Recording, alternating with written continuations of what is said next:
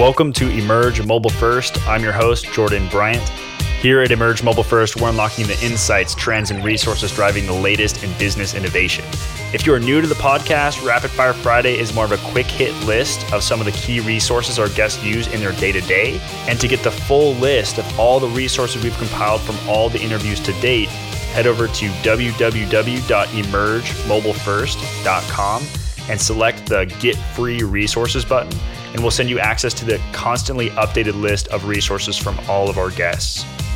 All right, now let's get to this week's resources from this week's featured guest. And here's a quick intro and recap of who we're talking to.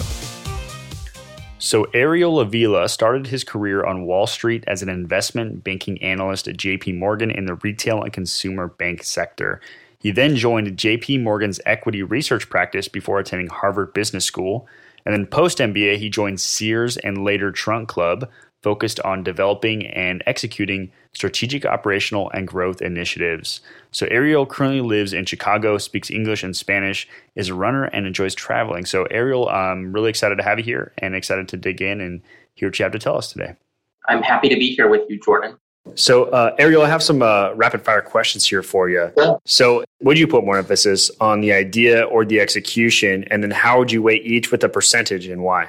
So, this is an interesting question. So I've seen this language around culture eat strategy for breakfast. So I thought, well, you know, in my mind, I think execution can eat strategy for, or execution can eat strategy for breakfast too. You know, it can be difficult to come up with ideas, strategy, and vision, but at the same time, if you can't execute on it, um, if something's not scalable, it's pretty hard um, to have that strategy come to vision. You know, I think one of the most challenging things about working in retail is it's not a science. It's there's a mix of an art and science. And so you really need a lot of buy-in from the people who you want to execute the strategy and also from the customers um, that hopefully are going to benefit from that strategy. So I think execution has to be pretty tight um, to be able to succeed. Um, as far as weighting, I probably put it 60 to 70% execution, probably 30 to 40% strategy. How about what is your biggest learning lesson in your journey so far?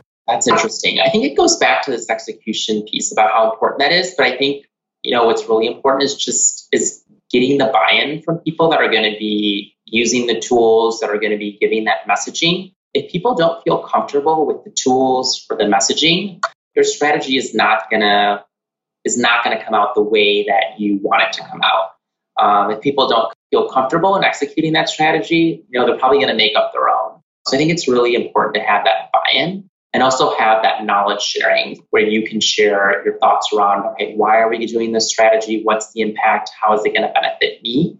And ultimately, how's it going to benefit our customers? How about what's uh, your favorite business related book? So I read one a couple of months ago called On Emotional Intelligence. It's by Harvard Business Review. And I'm a big believer in that emotional intelligence differentiates our best leaders. Everyone that gets to a certain level has a certain, has, you know, the intelligence to be able to do a job. I think where you really differentiate from one another is on the emotional intelligence piece. So this is just around how much awareness do you have about yourself as far as what your strengths are, what your weaknesses are, and how do you fill in those gaps for the weaknesses that you have is this focused around how do you get better? Or you know do you bring in people to help you fill in those gaps? At the same time you also need leaders that are empathetic that can relate to people um, and that just have general social awareness. But i think emotional intelligence is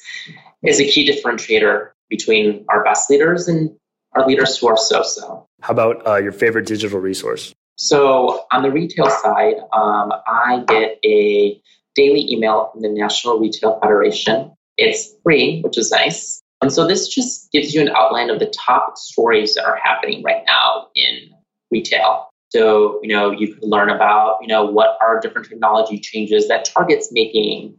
Um, you know, what are some innovations on the member experience side?